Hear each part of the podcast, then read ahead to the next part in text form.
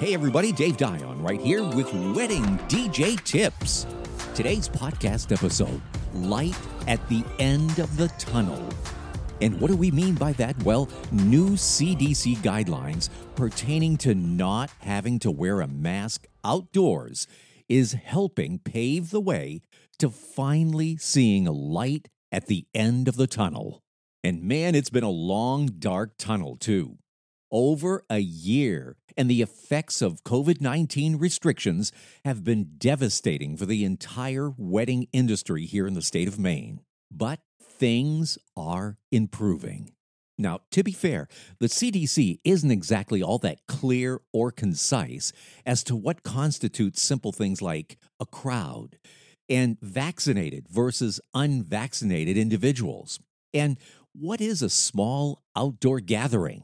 And to me, it would be really helpful if the CDC issued clear rules versus a complicated batch of charts and color codes.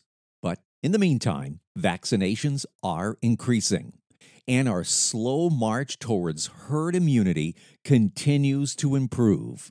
At the beginning of 2021, especially January and February, infections, hospitalizations, and deaths were peaking, and many couples canceled or postponed, similar to 2020.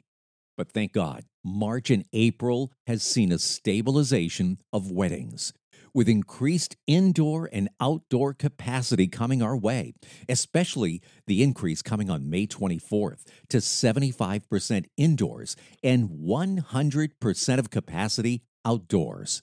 Now, you couple that with vaccination numbers and eliminating masks outdoors, and there truly is light at the end of the tunnel.